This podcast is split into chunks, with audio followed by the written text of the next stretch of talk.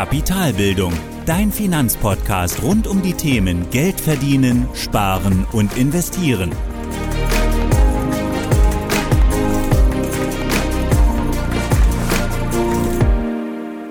Hallo und willkommen zu einer weiteren Folge meines Podcasts. Ich bin Thorsten von Kapitalbildung und heute sprechen wir über das aktive versus das passive Investieren. Dabei schauen wir zuallererst auf die Unterschiede zwischen aktiven und passiven Investieren. Danach gibt es dann einen kurzen statistischen Vergleich zur Performance der Vergangenheit, also wie schneidet aktives Investieren gegen passives Investieren ab. Und zum Schluss gibt es dann noch fünf weitere Gründe oder auch Argumente, die gegen das aktive Investieren sprechen, denn so viel kann ich schon vorweg sagen. Ich bin definitiv, was den langfristigen Vermögensaufbau angeht, kein Freund oder sehe es nicht als Vorteil, dort aktiv zu investieren. Aber wir schauen uns heute mal genau an, warum eigentlich. Also starten wir direkt. Starten wir jetzt direkt mal mit dem Thema und schauen zuerst einmal nochmal ganz allgemein auf den Unterschied zwischen aktiven und passiven Investieren. Was heißt denn passiv investieren? Also passiv heißt im Prinzip investiert auf Buy-and-Hold-Basis, ganz bewusst in ein breit gestreutes und kostengünstiges Investment. Also hier auch wieder Buy-and-Hold-Basis, was wir in der letzten Folge uns angeschaut haben. Und eben aber auch ganz bewusst in ein breit gestreutes, kostengünstiges Investment. Und dazu kommt auch noch langfristig angelegt, im allermeisten Fall zumindest. Aber wenn man jetzt hört, breit gestreut und kostengünstig, kommt man natürlich sehr schnell auf die ETFs. Aber allein in ETFs zu investieren, das allein ist nicht passiv, sondern es ist eben im Prinzip erst dann passiv, wenn du die Investition auch wirklich lange hältst. Also im Sinne eines Buy and Holds. Das ist eben die Langfristigkeit, die zum passiven Investieren dazugehört. Weil im Prinzip kannst du auch jeden ETF natürlich aktiv handeln, was wir auch gleich noch sehen werden. Also passiv investieren bedeutet im Prinzip nicht nichts machen, sondern ganz klar informieren, die Finanzen planen, Produkte auswählen, das Produkt kaufen, vielleicht auch automatisieren und schließlich eben lange halten. Also im Prinzip mit vergleichsweise wenig Aufwand auf den gesamten Anlagehorizont gesehen. Einmal natürlich groß informieren, die Finanzen planen, Produkte auswählen, Ziele festlegen und so weiter. Aber dann, wenn das Ganze passiert ist, dann langfristig und automatisiert im Prinzip auf Sparplänen oder auf regelmäßigen Einzahlungen das Ganze am Laufen zu lassen. Das ist passives Investieren und deswegen auch mit wenig Aufwand verbunden, was die gesamte Anlagezeit angeht. Also hier passiv investieren ist im Prinzip mit wenig Aufwand das finanzielle Ziel erreichen, das finanzielle Ziel, was man sich beim Finanzplan gesetzt hat, beispielsweise die Altersvorsorge. Dann aktiv investieren. Aktiv bedeutet im Prinzip Stockpicking oder Market Timing oder beides. Also ganz klar die bewusste Auswahl einer beispielsweise einzelnen Aktie zu einem relativ guten Zeitpunkt, also im Vergleich zum Markt. Und guter Zeitpunkt meint da im Prinzip genau dieses Market Timing wieder versucht oder man versucht wieder im Prinzip den besten Zeitpunkt zu finden, in ein Investment einzusteigen, relativ zum Markt. Also genau dann, wenn du denkst, dass diese Aktie gerade besonders günstig ist.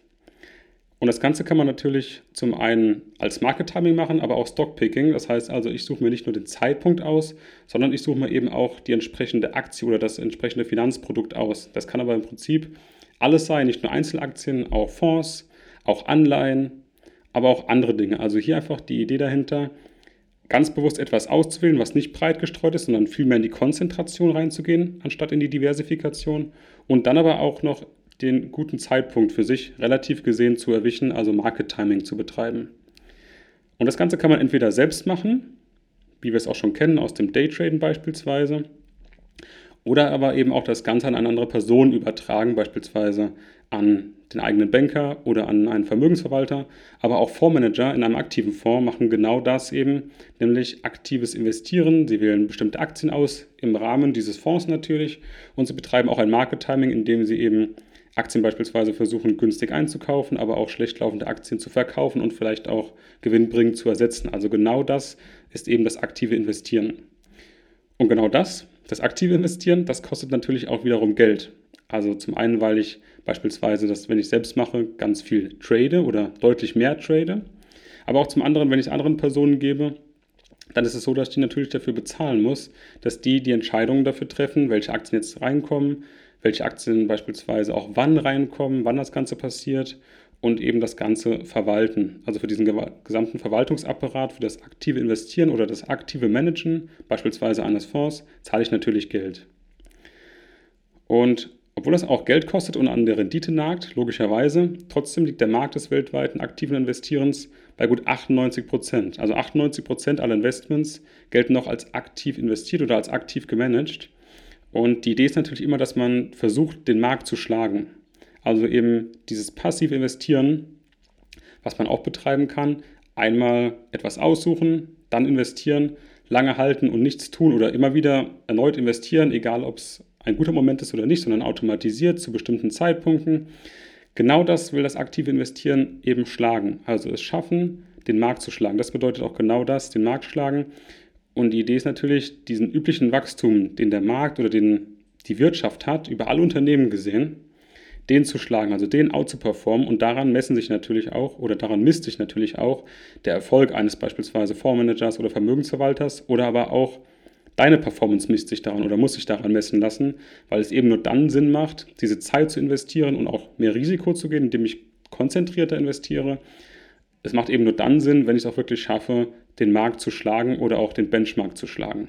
Also im Prinzip, aktiv investieren ist ganz klar das Rosinenpicken. Also man versucht sich die besten Aktien zum bestmöglichen Zeitpunkt rauszupicken und dann auch entsprechend zu halten, zumindest so lange, bis sie eben Gewinn bringt, ähm, wieder zu verkaufen sind. Und aktiv investieren darf dann natürlich nicht verwechselt werden mit dem Daytraden. Daytraden ist sicherlich, sicherlich eine Art des aktiven Investierens, aber der Anlagehorizont beim generell beim aktiven Investieren kann auch deutlich länger sein, aber auch kürzer.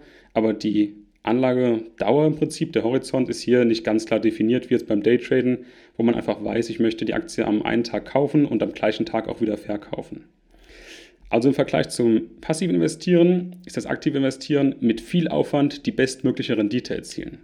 Also nochmal im Vergleich, passiv mit wenig Aufwand das finanzielle Ziel erreichen und aktiv mit viel Aufwand die bestmögliche Rendite erzielen.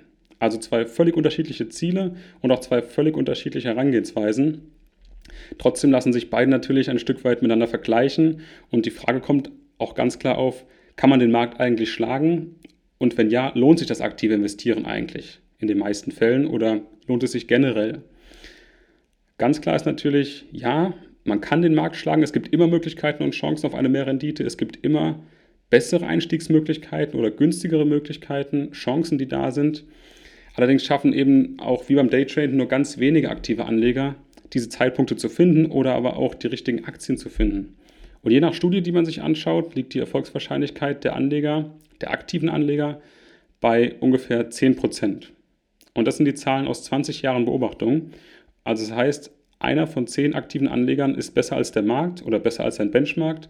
Und 9 von 10, also 90 Prozent, schaffen genau das nicht. Also schaffen es nicht, trotz des Mehraufwands, den stumpfen Markt, der einfach passiv langweilig abgebildet wird, oder den Benchmark zu schlagen. Die Zahlen, die ich hier habe, die sind aus einem Artikel von Gerd Kommer. Und diese Zahlen, den Link findest du natürlich in den Show Notes, diese Zahlen sprechen natürlich ganz klar gegen das aktive Investieren. Also rein statistisch gesehen, jetzt mal als ganz kurzer Ausblick, genauso wie beim Daytraden auch, macht es keinen Sinn, aktiv zu handeln. Aber aus meiner Sicht gibt es daneben, neben diesen, ja, sag mal, harten Fakten, also nur 10% der aktiven Anleger schaffen es, 90% schaffen es nicht, ihren Benchmark zu schlagen. Daneben gibt es natürlich auch noch weitere, vielleicht weichere Argumente, die gegen das aktive Investieren sprechen. Und fünf davon, oder aus meiner Sicht sind es auch insgesamt fünf noch, die dazukommen. Diese fünf schauen wir uns jetzt nochmal gemeinsam im Detail an. Also der erste Grund, effiziente Marktstrukturen. Hierzu gibt es schon eine Hypothese, die Efficient Market Hypothese, und die besagt, dass alle Informationen zum Markt, und Markt meint die Börse, dass diese Informationen zur Börse öffentlich zugänglich sind und Informationen eben von Insidern beispielsweise nicht zulässig sind. Also der Markt ist zum einen sehr transparent, alle Informationen sind öffentlich zugänglich, zugänglich und Informationen, also Insiderhandel, ist durch die Marktregulierung gar nicht erlaubt. Das heißt, durch diese Regulierung und durch die Transparenz der Informationen hat im Prinzip jeder Marktteilnehmer zu jeder Zeit die gleichen Informationen, also die volle Transparenz über das, was am Markt passiert. Und aus diesem Grund ist eben die Hypothese, dass bereits alle Informationen im aktuellen Kurswert eingepreist sind, weil jeder diese Informationen hat. Also auch beispielsweise Trends oder Informationen über die Prognose der gesamten Branche beispielsweise auch der Absatz eines bestimmten Produkts für, die, für das nächste Quartal.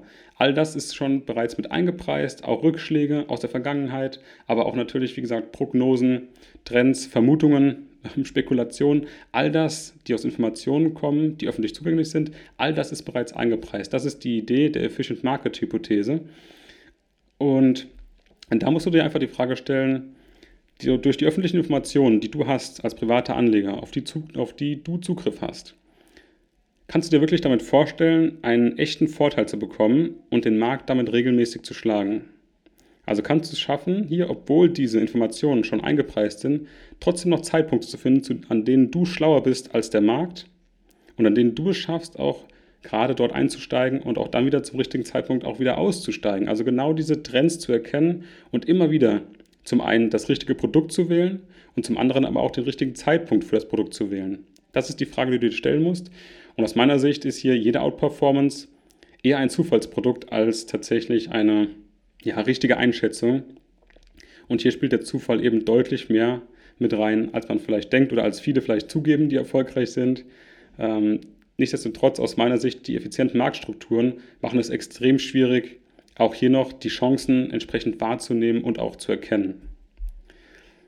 Der zweite Punkt ist die Konkurrenz.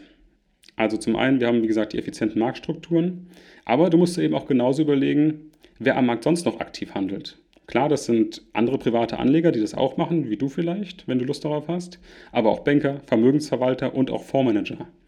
Also Personen, die genau das schon jahrelang machen, beruflich machen, also hauptberuflich, die verdienen ihr Geld damit und sie versuchen den Markt zu schlagen. Und dir muss ganz klar sein, dass wenn du hier handelst, also aktiv handeln möchtest und Market Timing betreiben möchtest, aber auch Stockpicking betreiben möchtest, dass du eben dieses Rennen, was du eingehst oder diese Wette, die du eingehst, dass du da nicht alleine bist. Das heißt, du bist also unter Profis und du misst dich auch mit den Besten, die das nämlich tagtäglich machen, vielleicht schon jahrelang. Und nur weil die es vielleicht schaffen, heißt das nicht, dass du es schaffst, denn alle Gewinne, die die bereits mitnehmen, nimmst du entsprechend nicht mit. Also ganz klar, zweiter Punkt aus meiner Sicht ist hier die Konkurrenz. Mit wem misst du dich, gegen wen trittst du an in diesem Rennen um das Stück der Torte? Der dritte Punkt ist der technische Fortschritt. Also ganz klar ist, du hast, wie gesagt, einen effizienten Markt, du hast die Konkurrenz. Dazu kommt aber auch noch der technische Fortschritt und vor allem damit einher, aus meiner Sicht, die Robo-Advisor. Das heißt also, während du vielleicht noch das Unternehmen analysierst, überlegst, welche Aktie du nimmst, wann du sie kaufst, hat der Robo-Advisor vielleicht schon längst die Aktie gekauft und auch wieder gewinnbringend verkauft. Das heißt also, die Algorithmen, Systeme, Software, Informationsbeschaffung ist so digitalisiert, dass einfach diese Systeme, diese Algorithmen, die Robo-Advisor schneller an Informationen kommen, sie schneller interpretieren, schneller reagieren und in Echtzeit auch auf Kursschwankungen entsprechend agieren. Das heißt also, lösen Kauf- und Verkaufsordern aus und das in Millisekunden. Und hier musst du dich auch fragen, neben den Konkurrenzen oder neben den Konkurrenten, die es ohnehin schon gibt, aus menschlicher Sicht, Banker, Vermögensverwalter und Fondsmanager, gibt es auch noch Algorithmen, die natürlich hier in diesem Haifischbecken mitschwimmen und auch dort versuchen, Gewinne entsprechend mitzunehmen, indem sie aktiv handeln oder aktiv investieren. Und deswegen auch hier nochmal die Frage, nicht nur aus Sicht der Konkurrenz, sondern auch aus Sicht des technischen Fortschritts. Glaubst du, dass du schaffen kannst, einen Robotweiser in der Schnelligkeit zu besiegen, wenn es darum geht, Entscheidungen zu treffen? Mal ganz egal davon abgesehen, welche Strategie der Robotweiser fährt, aber im Prinzip sind diese Algorithmen dafür aufgebaut, auch aktiv zu investieren und mit dem aktiven Handeln auch tatsächlich nochmal Rendite oder eine Mehrrendite zu erwirtschaften oberhalb der Marktrendite. Dann kommen wir zum vierten Punkt, der Steuervorteil. Im Prinzip ist es so, wenn du dein Geld lange investierst und auch lange hältst und auch nicht wieder verkaufst, was beim Stockpicking natürlich eher der Fall wäre, dann zahlst du deine Steuer natürlich auch erst später. Und das heißt auch, dass deine Steuer natürlich entsprechend oder die Kapitalertragssteuer, die du eigentlich zahlen würdest, 25% auf deine Gewinne in Deutschland, dass du diese 25% auf die Gewinne natürlich länger investiert lässt und länger für dich arbeiten lässt. Und beim aktiven Investieren ist es natürlich so, dass du deutlich häufiger kaufst und verkaufst und die Gewinne immer wieder veräußerst und auch realisierst, was natürlich gut ist, wenn es Gewinne sind. Trotzdem ist es so, dass rein rechnerisch gesehen dir dieses Geld, was dort wieder rausholst, wieder weggenommen wird und du es beim nächsten Anlegen dir das natürlich wieder fehlt, genauso wie die Transaktionskosten, die immer wieder anfallen, die natürlich auch fehlen. Es macht also rein logisch gesehen aus rationaler Sicht mehr Sinn, 1000 Euro in 20 Jahren zu versteuern, als sie jetzt in diesem Moment zu versteuern, weil diese 25% Kapitalertragssteuer weiter für dich investiert bleiben und weiter an den Gewinnen beteiligt sind. Allerdings ist es natürlich auch so, bei tesorierenden ETFs gibt es eine Vorabpauschale, also auch dort zahlst du schon, während du investiert bist, Steuern. Insofern fällt dieses Argument eher für die einzelnen Aktien ins Gewicht. Nichtsdestotrotz bleibt dieser Steuervorteil, gerade weil es beim aktiven Investieren viel mehr um Einzelaktien geht als um große Fonds oder ETFs, die gehandelt werden. Und da macht es natürlich auch Sinn, die aus steuerlicher Sicht länger zu halten und erst später die Steuern für die Kapitalerträge zu, zu zahlen. Der letzte Punkt ist dann nochmal aus meiner Sicht ja, der beste Grund und das wichtigste Argument, und zwar der Zeitaufwand. Wenn du ernsthaft investieren möchtest, dann musst du einfach jede Menge Informationsbeschaffung betreiben. Also zum einen musst du natürlich erst einmal Börse verstehen, Grundlagenwissen haben, was du aber auch beim passiven Investieren brauchst, logischerweise.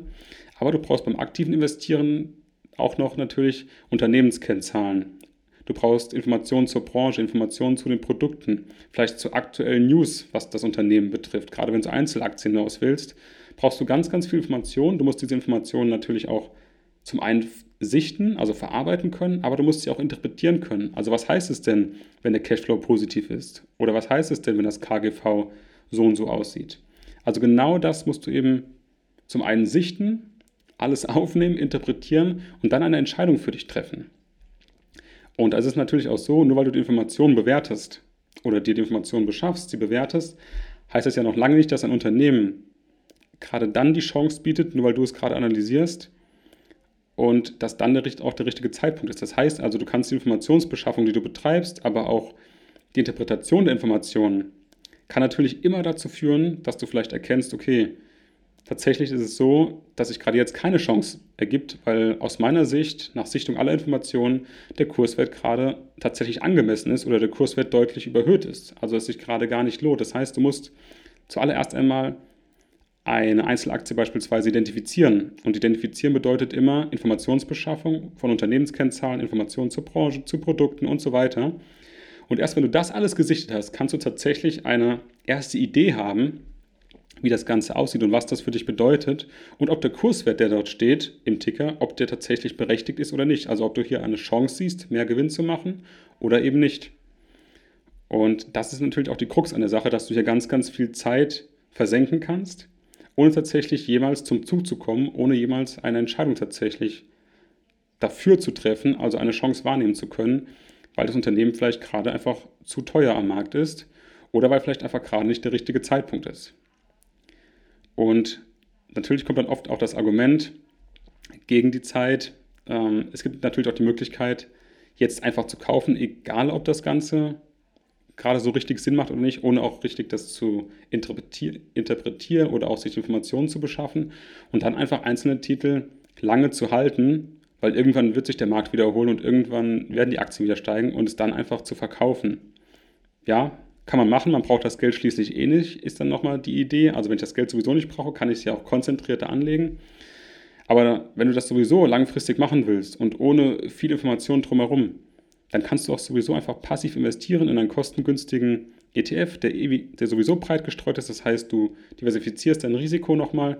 Wenn du dir aber gar nicht die Informationen beschaffst, dann hast du auch gar nicht die Chance, tatsächlich ja, solche Goldstücke zu finden, die vielleicht einen mehr an Rendite liefern können. Weil dann ist es einfach so, dass du blind etwas ausfüllst, von dem du denkst aus dem Bauch heraus, kann das was sein oder nicht? Und falls nicht, halte ich es einfach so lange, bis es wieder, bis es wieder am Plus ist und verkaufe es dann. Aber dann musst du natürlich auch immer wieder, wenn du das machst, dieses Investment gegenrechnen, gegen die Performance des Marktes, also gegen einen, beispielsweise einen breit gestreuten ETF. War es dann wirklich eine bessere Entscheidung? Und zum anderen hast du natürlich auch beispielsweise, wenn sich die Aktie nach zehn Jahren erholt und im Plus ist und du das Ganze verkaufst, musst du natürlich auch darauf schauen, welches Risiko hatte ich eigentlich die ganze Zeit währenddessen. Also während beispielsweise der ETF nur sehr wenig schwankt oder deutlich träger ist, aber stabil nach oben geht, jetzt mal auf Jahresschritte gesehen, ist es vielleicht bei der Einzelaktie so, dass mal eine einzelne Krise in der Branche mit dabei war oder bei diesem einzelnen Unternehmen.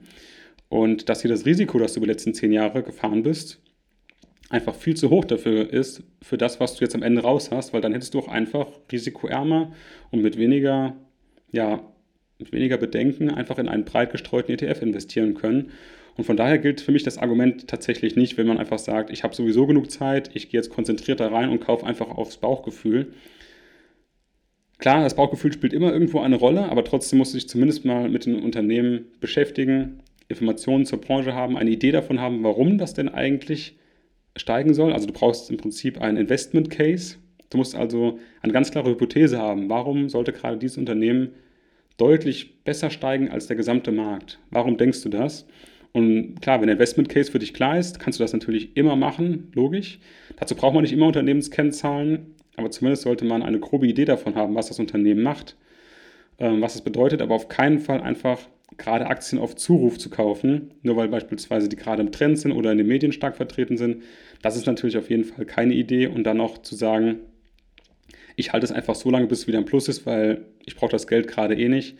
Dann kannst du auch einfach passiv investieren in einen breit gestreuten ETF bist dort auf der besseren Seite, deutlich risikoärmer. Klar geht dir die Chance, aber kannst du die Chance ehrlicherweise einschätzen? Nee, sowieso nicht. Also wenn du dir die Informationen nicht beschaffst, hast du auch keine Chance, das Ganze einzuschätzen. Also nochmal die fünf Argumente gegen das aktive Investieren. Effiziente Marktstrukturen, die Konkurrenz, der technische Fortschritt, der Steuervorteil und das wichtigste Argument, der Zeitaufwand. Und umgekehrt sind das natürlich auch genau die Argumente und Gründe, warum ich der Meinung bin, dass das passive Investieren gerade für langfristige Investments deutlich besser geeignet ist und auch mehr Sinn macht. Mal abgesehen davon, dass du einfach ganz, ganz viel Zeit irgendwo reinstecken kannst in etwas, das vielleicht gar nicht die Rendite bringt, die du dir erhofft, die du dir erhofft hast. Und deswegen macht es eben keinen Sinn. Dann zum Schluss noch ein kurzes Fazit dazu.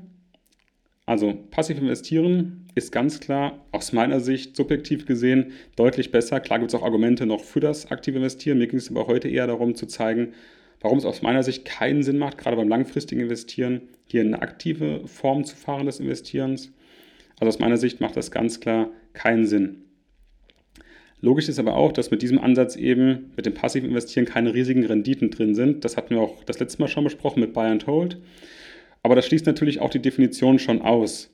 Also wir wollen im Prinzip mit dem Markt wachsen, mit der Wirtschaft wachsen und das möglichst breit. Und klar gibt es dann natürlich mal Schwankungen unter den Jahren, aber auf lange Sicht gesehen, größer zehn Jahre wieder, wollen wir natürlich wachsen und genau das auch mitnehmen. Mit dem Markt, mit der Wirtschaft mitwachsen und einzelne Ausschläge nach oben und nach unten einfach ignorieren. Die haben wir vielleicht auch im Portfolio mit, aber die gleichen sich ein Stück weit aus. Und was den Markt angeht, was die Wirtschaft angeht, einfach einen stetigen Wachstum sehen, das ist die Idee. Und genau dafür vernachlässigen wir das Stockpicking und auch das Market Timing, also das aktive Investieren. Wir reduzieren unser Risiko durch Diversifikation und Langfristigkeit und verzichten dafür ganz bewusst auf den Zeitaufwand des aktiven Investierens, also die Informationsbeschaffung, aber natürlich auch auf die mögliche Mehrrendite. Auf die verzichten wir auch logischerweise. Trotzdem heißt passives Investieren nicht einfach blind ein ETF wählen, das ist auch ganz wichtig. Und das musst du auch natürlich verstehen. Es braucht eine ganz klare Struktur, es braucht ein Verständnis für den Markt, für Aktien, für Finanzen, Börse ähm, und auch natürlich für ETFs logischerweise im Allgemeinen. Und es braucht natürlich auch einen ganz klaren Finanzplan mit einem finanziellen Ziel. Und erst dann kannst du dir ein geeignetes Portfolio auf, aufstellen oder auch einen geeigneten ETF finden. Wenn du das aber erstmal alles hast, wenn du weißt, wie die Börse funktioniert, was ETFs sind, welche ETFs es gibt, was genau dein Ziel ist, wie dein Plan aussieht. Wenn du das alles hast, das ist natürlich zeitintensiv, ganz klar, aber wenn du das einmal hast, dann kannst du wirklich passiv und ohne viel Zeitaufwand langfristig investieren, musst immer mal wieder nachjustieren, schaust dir vielleicht neue Finanzprodukte an, äh, informierst dich immer wieder neu, aber du hast deutlich weniger Aufwand. Du kannst das einfach wirklich schön automatisieren, das Ganze aufbauen für dich und mit der Variante fährst du deutlich besser, zumindest dann, wenn es um den langfristigen Vermögensaufbau geht. Das ist meine Sicht der Dinge, wenn es um passives versus aktives Investieren geht. Ganz klar passiv aus meiner Sicht die bessere Wahl. Trotzdem gibt es immer noch aktive Investoren, was auch völlig legitim ist. Was ich natürlich auch letzte Folge schon gesagt habe, was ich auch manchmal ein Stück weit betreibe. Ich versuche schon nochmal attraktive Aktien rauszupicken, weil es einfach irgendwo auch Spaß macht, das auch Sinn machen kann. Ähm, nichtsdestotrotz ist es deutlich mehr Zeitaufwand und wenn du diesen Zeitaufwand nicht betreiben willst, dann macht es einfach Sinn, auch wirklich passiv zu investieren. Damit fährst du deutlich besser und hast auch weniger Risiko. Und damit sind wir auch schon am Ende der heutigen Folge. Vielen Dank fürs Zuhören. Bis zur nächsten Woche. Und ich hoffe, du konntest wieder etwas mitnehmen. Mach's gut. Bis dann. Das war die heutige Podcast-Folge von Kapitalbildung. Alle wichtigen Links und Infos findest du in den Show Notes. Hast du Lust auf noch mehr hilfreiches Finanzwissen? Dann folge Kapitalbildung auf Facebook und Instagram oder besuche die Website www.kapitalbildung.org.